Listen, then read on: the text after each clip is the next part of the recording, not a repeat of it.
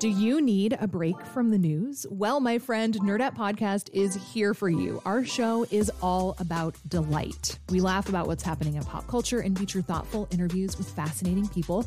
We even have a monthly book club that you can participate in. I could just go on and on about it. I loved this book. It was an experience, I'll tell you that. I discovered authors I had never heard of, and I'm really happy that I did. Come hang out with us. Listen to Nerdette wherever you get your podcasts. It's Curious City, where we take your questions about Chicago and the region and investigate, report, explore. From WBEZ. Hey, I'm Curious City reporter Monica Eng. And for years, I've been covering how toxic lead got into Chicago's drinking water. What I found is a long line of Chicago mayors who either created the problem, ignored the problem, or just made it worse. But recently, we got a new mayor, Lori Lightfoot. And when she was still a candidate, she told me something groundbreaking about Chicago's lead service lines. These are the pipes that bring water into most Chicago homes. Now, keep in mind, no mayor has ever admitted they're a problem. I think it's critically important that we provide people with information and that we work with them to um, get rid of the lead service lines. What? Yeah, she admitted we have a lead problem. And that's not all she said.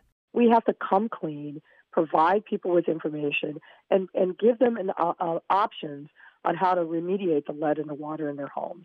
And I just don't think the city of Chicago has done nearly a good enough job of being transparent and being a partner with city residents on this incredibly important issue. So now that she's mayor, what's the plan for this incredibly important issue? Well, I've asked and I've gotten nothing. Just a statement that our people are still waiting for a feasibility study, one that PS was supposed to come out last spring. In other words, right now, nothing's happening. And that gets us to the question we're tackling today. It was sent in by a guy named Mike Stevens. He asked us how many miles of lead pipe Chicago would need to remove to tackle the lead issue. Well, I did a little math. Turns out it's around 4,500 miles. That's enough pipe to get you from Chicago to San Francisco and back again, and have enough pipe left over to get you to Green Bay. That's because 80% of Chicago homes still get their water through lead pipes, which can release lead into the water. And health authorities, they say no amount of lead is safe to drink. See, lead can do a lot of damage. It's linked to heart and kidney disease in adults, and in kids, it can cause violent behavior and learning problems. So, those 4,500 miles of pipe Mike asked about, they put most Chicagoans at risk of lead exposure every day.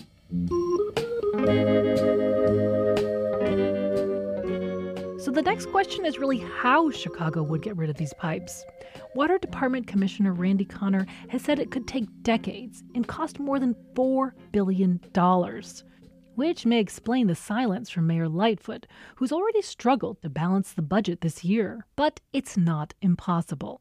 Dozens of cities across the country have already started and even finished getting rid of their lead lines. They found ways to do the work and protect the public health in spite of the cost. So I wanted to know just how they were doing it, and I hit the road to visit a few of the best examples. It turns out I didn't have to look far. My first stop was just over the border in Gary, Indiana. Here, they're replacing lead service lines as part of water main work.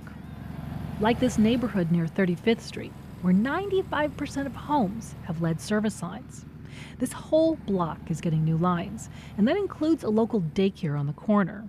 It's in a single story brick building with a rainbow colored sign and a play yard in back. My name is Amanda Williams, and I am the lead preschool teacher at Train Up a Child Learning Center.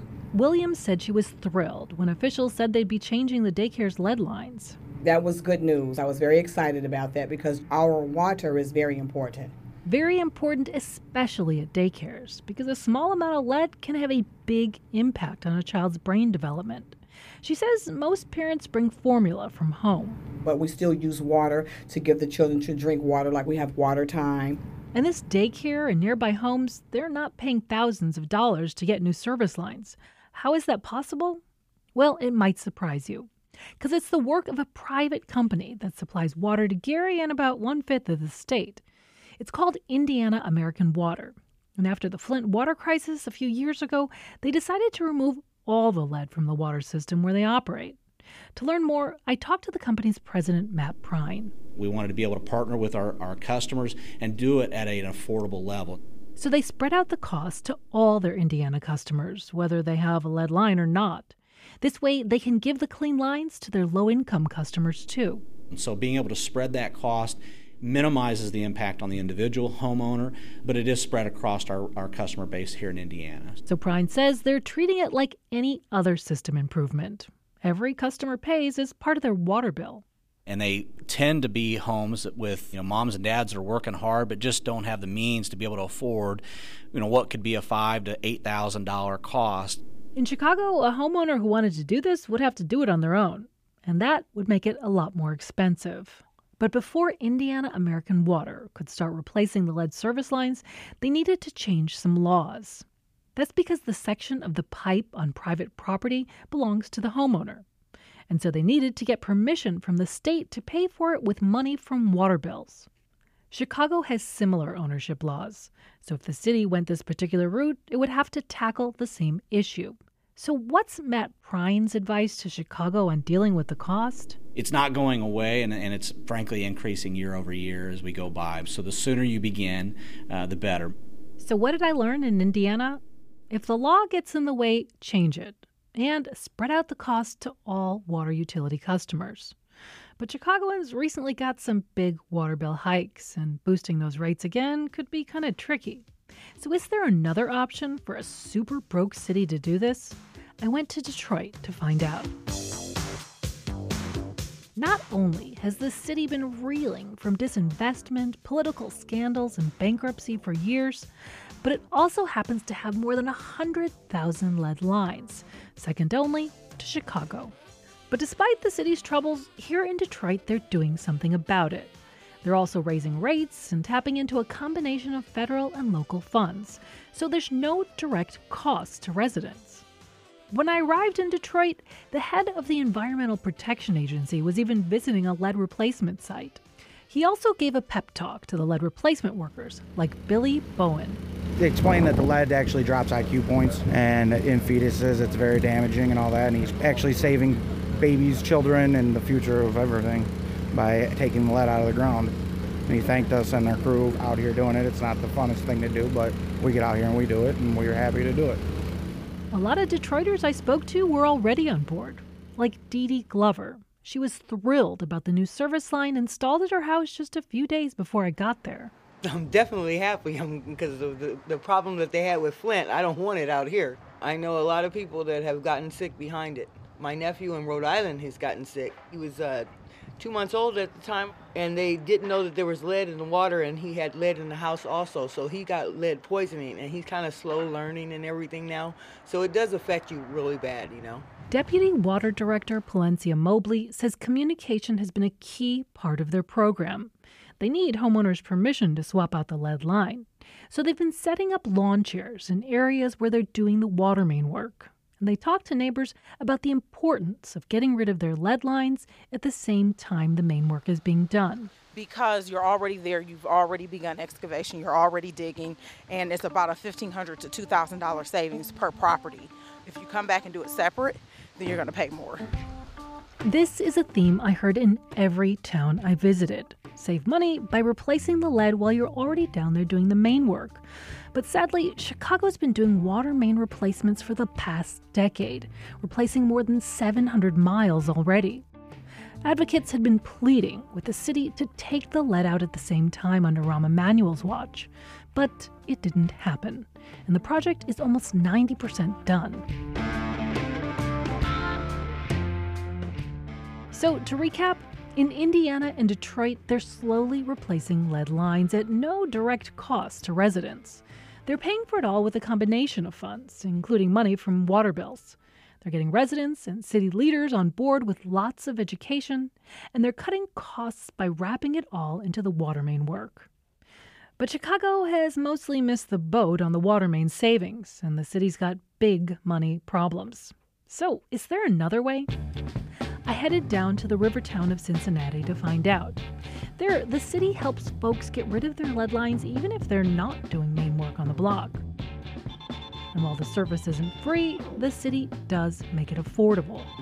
When I got into town, I went to the Mount Auburn neighborhood to visit Rosalind Manifold. She said earlier this year the city was doing work on her street and found a lead line leading to her home. They said it would need to be replaced. And of course, the big panic set in. She panicked about not having water during construction, but also about the unexpected cost. We first got estimates that were around 10 grand. We were thinking, uh oh, would we have to take an equity loan on the house to get that fixed, or what, what are we going to do? But the city has a program. It covers about half the cost for most residents and even more for those who qualify, like Manifold. It's called Help Eliminate Lead Pipes, or the HELP program. So the residents pay for some of it, and the city pays for some more through the operating budget and capital funds. But they even get more creative when it comes to funding the HELP program. Water Department spokesperson Tiffany Hardy says they rely on things like private donations. We have payroll deductions where city employees could donate a certain amount per pay period. Yeah, city workers volunteer to help pay for it from their own paychecks. Then they have what they call Thirsty Thursdays. A lot of the breweries here in Cincinnati really love the fact that they get good, clean, quality drinking water to help with their beer. And so on Thursdays, we have fundraisers where people can come out, support their community, and a good portion of the proceeds from that night go to our help program. Yep, keggers to help the needy get clean water.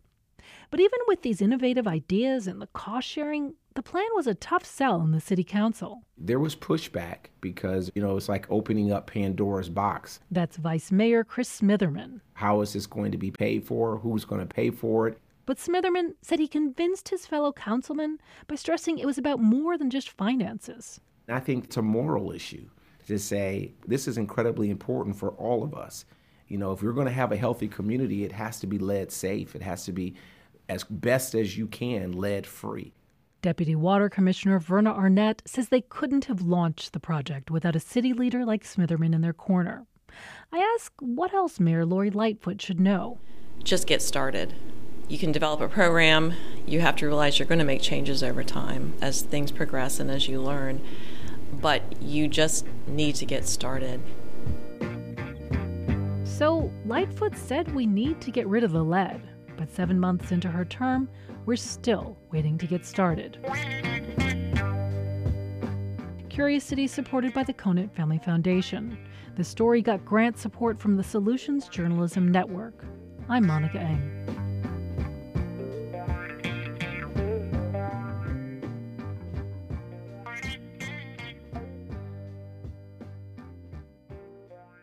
Next time on Curious City, we dive into the controversy.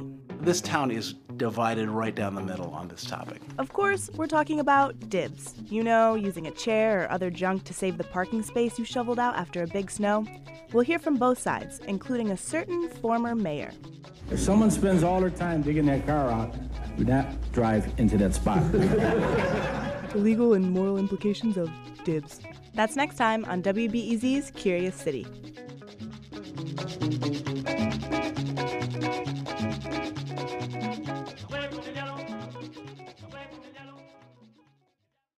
Before we start the show, we here at Curious City want to let you in on a little known fact about WBEZ.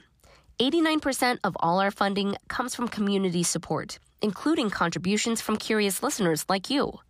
If this program has changed how you see Chicago, please consider supporting this program at wbez.org/curious. Thank you.